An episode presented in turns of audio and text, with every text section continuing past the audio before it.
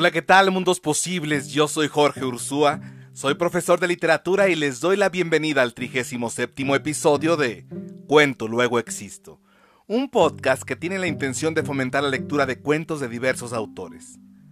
Hoy tengo como invitado un cuento fantástico y extraño de la escritora argentina Silvina Ocampo, titulado La Casa de Azúcar, publicado en 1959 en el libro La Furia y otros cuentos.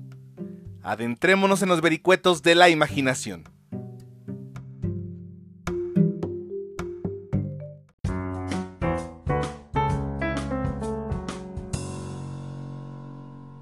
La Casa de Azúcar, de Silvina Ocampo. Las supersticiones no dejaban vivir a Cristina. Una moneda con la efigie borrada, una mancha de tinta, la luna vista a través de dos vidrios, las iniciales de su nombre grabadas por azar sobre el tronco de un cedro, la enloquecían de temor. Cuando nos conocimos llevaba puesto un vestido verde, que siguió usando hasta que se rompió, pues me dijo que le traía suerte y que en cuanto se ponía otro, azul, que le sentaba mejor, no nos veíamos. Traté de combatir estas manías absurdas. Le hice notar que tenía un espejo roto en su cuarto y que por más que yo le insistiera en la conveniencia de tirar los espejos rotos al agua, en una noche de luna para quitarse la mala suerte, lo guardaba. Que jamás temió que la luz de la casa bruscamente se apagara y a pesar de que fuera un anuncio seguro de muerte, encendía con tranquilidad cualquier número de velas. Que siempre dejaba sobre la cama el sombrero, error en que nadie incurría. Sus temores eran personales. Se infligía verdaderas privaciones. Por ejemplo, no podía comprar frutillas en el mes de diciembre, ni oír determinadas músicas, ni adornar la casa con peces rojos que tanto le gustaban. Había ciertas calles que no podíamos cruzar, ciertas personas, ciertos cinematógrafos que no podíamos frecuentar. Al principio de nuestra relación, estas supersticiones me parecieron encantadoras, pero después empezaron a fastidiarme y a preocuparme seriamente. Cuando nos comprometimos tuvimos que buscar un departamento nuevo, pues según sus creencias, el destino de los ocupantes anteriores influiría sobre su vida. En ningún momento mencionaba la mía, como si el peligro la amenazara solo a ella y nuestras vidas no estuvieran unidas por el amor. Recorrimos todos los barrios de la ciudad. Llegamos a los suburbios más alejados en busca de un departamento que nadie hubiera habitado. Todos estaban alquilados o vendidos. Por fin encontré una casita en la calle Montes de Oca, que parecía de azúcar. Su blancura brillaba con extraordinaria luminosidad.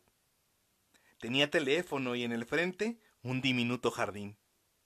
Pensé que esa casa era recién construida, pero me enteré de que en 1930 la había ocupado una familia y que después, para alquilarla, el propietario le había hecho algunos arreglos. Tuve que hacer creer a Cristina que nadie había vivido en la casa y que era el lugar ideal, la casa de nuestros sueños. Cuando Cristina la vio, exclamó: ¡Qué diferente de los departamentos que hemos visto! Aquí se respira olor a limpio. Nadie podrá influir en nuestras vidas y ensuciarlas con pensamientos que envician el aire. En pocos días nos casamos y nos instalamos allí. Mis suegros nos regalaron los muebles del dormitorio y mis padres los del comedor.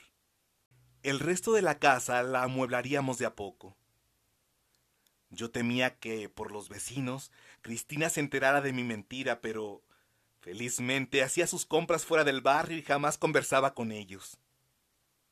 Éramos felices. Tan felices que a veces me daba miedo. Parecía que la tranquilidad nunca se rompería en aquella casa de azúcar. Hasta que un llamado telefónico destruyó mi ilusión. Felizmente Cristina no atendió aquella vez al teléfono, pero quizá lo atendiera en una oportunidad análoga. La persona que llamaba preguntó por la señora Violeta. Indudablemente se trataba de la inquilina anterior, Si Cristina se enteraba de que yo la había engañado, nuestra felicidad seguramente concluiría. No me hablaría más, pediría nuestro divorcio y en el mejor de los casos tendríamos que dejar la casa para irnos a vivir tal vez a Villaurquiza, tal vez a Quilmes, de pensionistas en alguna de las casas donde nos prometieron darnos un lugarcito para construir. ¿Con qué? Con basura, pues con mejores materiales no me alcanzaría el dinero. Un cuarto y una cocina. Durante la noche yo tenía cuidado de descolgar el tubo para que ningún llamado inoportuno nos despertara. Coloqué un buzón en la puerta de calle. Fui el depositario de la llave, el distribuidor de cartas. Una mañana temprano golpearon a la puerta y alguien dejó un paquete. Desde mi cuarto oí que mi mujer protestaba. Luego oí el ruido del papel estrujado. Bajé la escalera y encontré a Cristina con un vestido de terciopelo entre los brazos. —Acaban de traerme este vestido —me dijo con entusiasmo. Subió corriendo las escaleras y se puso el vestido, que era muy escotado. —¿Cuándo te lo mandaste a hacer? —Hace tiempo. ¿Me queda bien? Lo usaré cuando tengamos que ir al teatro, ¿no te parece? —¿Con qué dinero lo pagaste? —Mamá me regaló unos pesos. Me pareció raro, pero no le dije nada para no ofenderla. Nos queríamos con locura. Pero mi inquietud comenzó a molestarme, hasta para abrazar a Cristina por la noche. Advertí que su carácter había cambiado. De alegre se convirtió en triste, de comunicativa en reservada, de tranquila en nerviosa. No tenía apetito, ya no preparaba esos ricos postres, un poco pesados, a base de cremas batidas y de chocolate que me agradaban, ni adornaba periódicamente la casa con volantes de nylon, en las tapas de la letrina, en las repisas del comedor, en los armarios, en todas partes, como era su costumbre. Ya no me esperaba con vainillas a la hora del té, ni tenía ganas de ir al teatro o al cinematógrafo de noche, ni siquiera cuando nos mandaban entradas de regalo. Una tarde entró un perro en el jardín y se acostó frente a la puerta de calle, aullando. Cristina le dio carne y le dio de beber, y después de un baño que le cambió el color del pelo, declaró que le daría hospitalidad y que lo bautizaría con el nombre Amor, porque llegaba a nuestra casa en un momento de verdadero amor. El perro tenía el paladar negro, lo que indica pureza de raza. Otra tarde, llegué de improviso a casa. Me detuve en la entrada porque vi una bicicleta apostada en el jardín. Entré silenciosamente y me escurrí detrás de una puerta y oí la voz de Cristina. —¿Qué quiere? —repitió dos veces. —Vengo a buscar a mi perro —decía la voz de una muchacha—. Pasó tantas veces frente a esta casa que se ha encariñado con ella. Esta casa parece de azúcar. Desde que la pintaron, llama la atención de todos los transeúntes. Pero a mí me gustaba más antes, con ese color rosado y romántico de las casas viejas. Esta casa era muy misteriosa para mí. Todo me gustaba en ella. La fuente donde venían a beber los pajaritos, las enredaderas con flores como cornetas amarillas, el naranjo. Desde que tengo 8 años esperaba conocerla a usted. Desde aquel día en que hablamos por teléfono, ¿recuerda? Prometió que iba a regalarme un barrilete. Los barriletes son juegos de varones. Los juegos no tienen sexo. Los barriletes me gustaban porque eran como enormes pájaros. Me hacía la ilusión de volar sobre sus alas. Para usted fue un juego prometerme ese barrilete. Yo no dormí en toda la noche. Nos encontramos en la panadería. Usted estaba de espaldas y no vi su cara. Desde ese día no pensé en otra cosa que en usted, en cómo sería su cara, su alma, sus ademanes de mentirosa. Nunca me regaló aquel barrilete. Los árboles me hablaban de sus mentiras. Luego fuimos a vivir a Morón, con mis padres. Ahora, desde hace una semana estoy de nuevo aquí. Hace 3 meses que vivo en esta casa. Y antes jamás frecuenté estos barrios. Usted estará confundida. Yo la había imaginado tal como es. La imaginé tantas veces. Para colmo de la casualidad, mi marido estuvo de novio con usted. No estuve de novia sino con mi marido. ¿Cómo se llama este perro? Bruto. Lléveselo, por favor, antes que me encariñe con él. Violeta, escúcheme. Si llevo el perro a mi casa, se moriría. No lo puedo cuidar. Vivimos en un departamento muy chico. Mi marido y yo trabajamos y no hay nadie que lo saque a pasear. No me llamo Violeta. ¿Qué edad tiene? ¿Bruto? 2 años. ¿Quiere quedarse con él? Yo vendría a visitarlo de vez en cuando porque lo quiero mucho. A mi marido no le gustaría recibir desconocidos en su casa, ni que aceptara un perro de regalo. No se lo diga entonces. La esperaré todos los lunes a las 7 de la tarde en la Plaza Colombia. ¿Sabe dónde es? Frente a la Iglesia Santa Felicitas. O si no, la esperaré donde usted quiera y a la hora que prefiera. Por ejemplo, en el Puente de Constitución o en el Parque Lezama. Me contentaré con ver los ojos de Bruto. ¿Me hará el favor de quedarse con él? Bueno, me quedaré con él. Gracias, Violeta. No me llamo Violeta. ¿Cambió su nombre? Para nosotros usted es Violeta, siempre la misma misteriosa Violeta. Oí el ruido seco de la puerta y el taconeo de Cristina subiendo la escalera. Tardé un rato en salir de mi escondite y en fingir que acababa de llegar. A pesar de haber comprobado la inocencia del diálogo, no sé por qué, una sorda desconfianza comenzó a devorarme. Me pareció que había presenciado una representación de teatro y que la realidad era otra. No confesé a Cristina que había sorprendido la visita de esa muchacha. Esperé los acontecimientos temiendo siempre que Cristina descubriera mi mentira, lamentando que estuviéramos instalados en ese barrio. Yo pasaba todas las tardes por la plaza que queda frente a la iglesia de Santa Felicitas para comprobar si Cristina había acudido a la cita. Cristina parecía no advertir mi inquietud. A veces llegué a creer que yo había soñado. Abrazando el perro, un día Cristina me preguntó: ¿Te gustaría que me llamara Violeta? No me gusta el nombre de las flores. Pero Violeta es lindo, es un color. Prefiero tu nombre. Un sábado, al atardecer, la encontré en el Puente de Constitución, asomada sobre el parapeto de fierro. Me acerqué y no se inmutó. ¿Qué haces aquí? Estoy curioseando. Me gusta ver las vías desde arriba.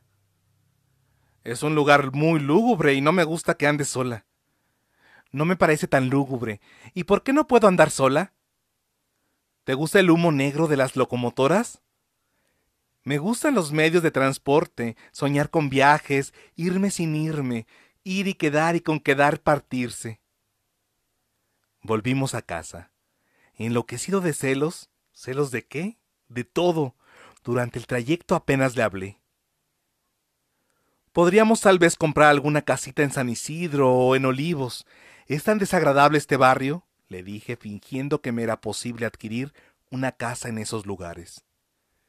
No te creas, tenemos muy cerca de aquí el Parque Lezama. Es una desolación, las estatuas están rotas, las fuentes sin agua, los árboles apestados.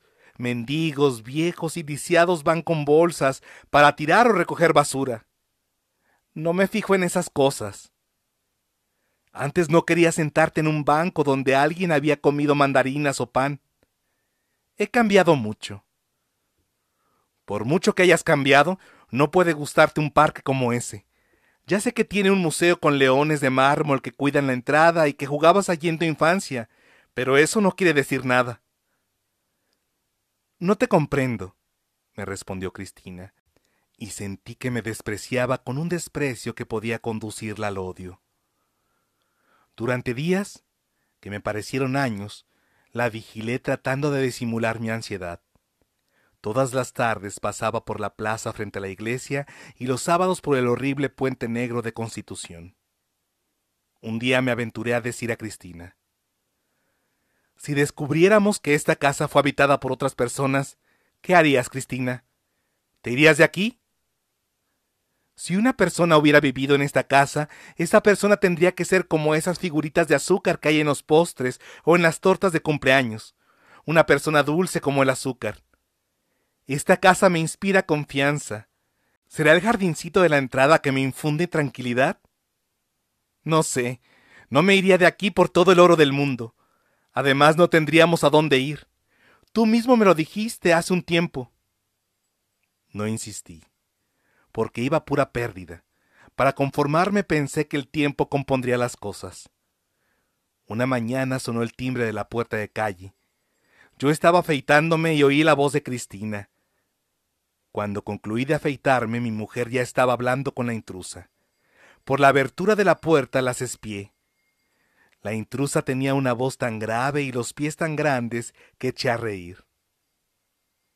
«Si usted vuelve a ver a Daniel, lo pagará muy caro, Violeta». «No sé quién es Daniel y no me llamo Violeta», respondió mi mujer. «Usted está mintiendo». «No miento, no tengo nada que ver con Daniel». «Yo quiero que usted sepa las cosas como son». «No quiero escucharla». Cristina se tapó las orejas con las manos. Entré en el cuarto y dije a la intrusa que se fuera. De cerca le miré los pies, las manos y el cuello. Entonces advertí que era un hombre disfrazado de mujer. No me dio tiempo de pensar en lo que debía hacer. Como un relámpago desapareció dejando la puerta entreabierta tras de sí. No comentamos el episodio con Cristina. Jamás comprenderé por qué. Era como si nuestros labios hubieran estado sellados para todo lo que no fuese besos nerviosos, insatisfechos o palabras inútiles. En aquellos días, tan tristes para mí, a Cristina le dio por cantar. Su voz era agradable, pero me exasperaba porque formaba parte de ese mundo secreto que la alejaba de mí. ¿Por qué, si nunca había cantado, ahora cantaba noche y día mientras se vestía o se bañaba o cocinaba o cerraba las persianas? Un día en que oí a Cristina exclamar con un aire enigmático: «Sospecho que estoy heredando la vida de alguien, las dichas y las penas, las equivocaciones y los aciertos. Estoy embrujada». Fingí no oír esa frase atormentadora. Sin embargo, no sé por qué empecé a averiguar en el barrio quién era Violeta, dónde estaba, todos los detalles de su vida. A media cuadra de nuestra casa había una tienda donde vendían tarjetas postales, papel, cuadernos, lápices, gomas de borrar y juguetes. Para mis averiguaciones, la vendedora de esa tienda me pareció la persona más indicada. Era charlatana y curiosa, sensible a las lisonjas. Con el pretexto de comprar un cuaderno y lápices, fui una tarde a conversar con ella. Le alabé los ojos, las manos, el pelo. No me atreví a pronunciar la palabra Violeta. Le expliqué que éramos vecinos. Le pregunté finalmente quién había vivido en nuestra casa. Tímidamente le dije: «¿No vivía una tal Violeta?». Me contestó cosas muy vagas que me inquietaron más. Al día siguiente traté de averiguar en el almacén algunos otros detalles. Me dijeron que Violeta estaba en un sanatorio frenopático y me dieron la dirección. «Canto con una voz que no es mía», me dijo Cristina renovando su aire misterioso. «Antes me hubiera afligido, pero ahora me deleita. Soy otra persona, tal vez más feliz que yo». Fingí de nuevo no haberla oído. Yo estaba leyendo el diario. De tanto averiguar detalles de la vida de Violeta, confieso que desatendía a Cristina. Fui al sanatorio frenopático que quedaba en Flores. Ahí pregunté por Violeta y me dieron la dirección de Arsenia López, su profesora de canto. Tuve que tomar el tren en Retiro para que me llevara a Olivos. Durante el trayecto una tierrita me entró en un ojo, de modo que en el momento de llegar a la casa de Arsenia López se me caían las lágrimas como si estuviese llorando. Desde la puerta de calle oí voces de mujeres que hacían gárgaras con las escalas, acompañadas de un piano que parecía más bien un organillo. Alta, delgada, aterradora apareció en el fondo de un corredor Arsenia López con un lápiz en la mano. Le dije tímidamente que venía a buscar noticias de Violeta. «¿Usted es el marido?». «No, soy un pariente», le respondí secándome los ojos con un pañuelo. «Usted será uno de sus innumerables admiradores», me dijo entornando los ojos y tomándome la mano. vendrá para saber lo que todos quieren saber. ¿Cómo fueron los últimos días de Violeta? Siéntese, no hay que imaginar que una persona muerta forzosamente haya sido pura, fiel, buena. Quiero consolarme, le dije. Ella, oprimiendo mi mano con su mano húmeda, contestó. Sí, quiero consolarlo. Violeta era no solo mi discípula, sino mi íntima amiga. Si se disgustó conmigo fue tal vez porque me hizo demasiadas confidencias y porque ya no podía engañarme. Los últimos días que la vi, se lamentó amargamente de su suerte. Murió de envidia. Repetía sin cesar. Alguien me ha robado la vida, pero lo pagará muy caro. No tendré mi vestido de terciopelo, ella lo tendrá. Bruto será de ella. Los hombres no se disfrazarán de mujer para entrar en mi casa, sino en la de ella. Perderé la voz que transmitiré a esa otra garganta indigna. No nos abrazaremos con Daniel en el Puente de Constitución, ilusionados con un amor imposible, inclinados como antaño sobre la baranda de hierro, viendo los trenes alejarse. Arsenia López me miró en los ojos y me dijo, «No se aflija. Encontrará muchas mujeres más leales. Ya sabemos que era hermosa, pero ¿acaso la hermosura es lo único bueno que hay en el mundo? Mudo, horrorizado, me alejé de aquella casa sin revelar mi nombre a Arsenia López, que al despedirse de mí, intentó abrazarme para demostrar su simpatía. Desde ese día, Cristina se transformó para mí, al menos, en Violeta.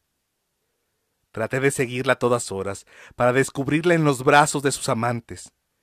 Me alejé tanto de ella que la vi como a una extraña. Una noche de invierno huyó. La busqué hasta el alba.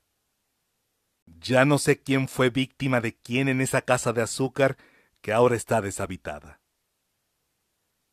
Fin del cuento.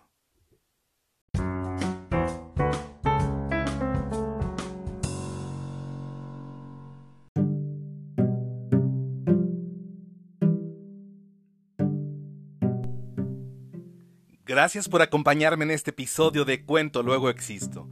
Espero que haya sido de su agrado. Si les gustó este podcast, los invito a que lo compartan. Síganme en redes sociales, en Facebook, Instagram y YouTube como Cuento Luego Existo. En el siguiente episodio profundizaremos en la vida y obra de la escritora argentina Silvina Ocampo y nos adentraremos en el cuento La Casa de Azúcar. Los invito a que me sigan en los laberintos de la imaginación para que podamos seguir existiendo en las palabras. Hasta la próxima.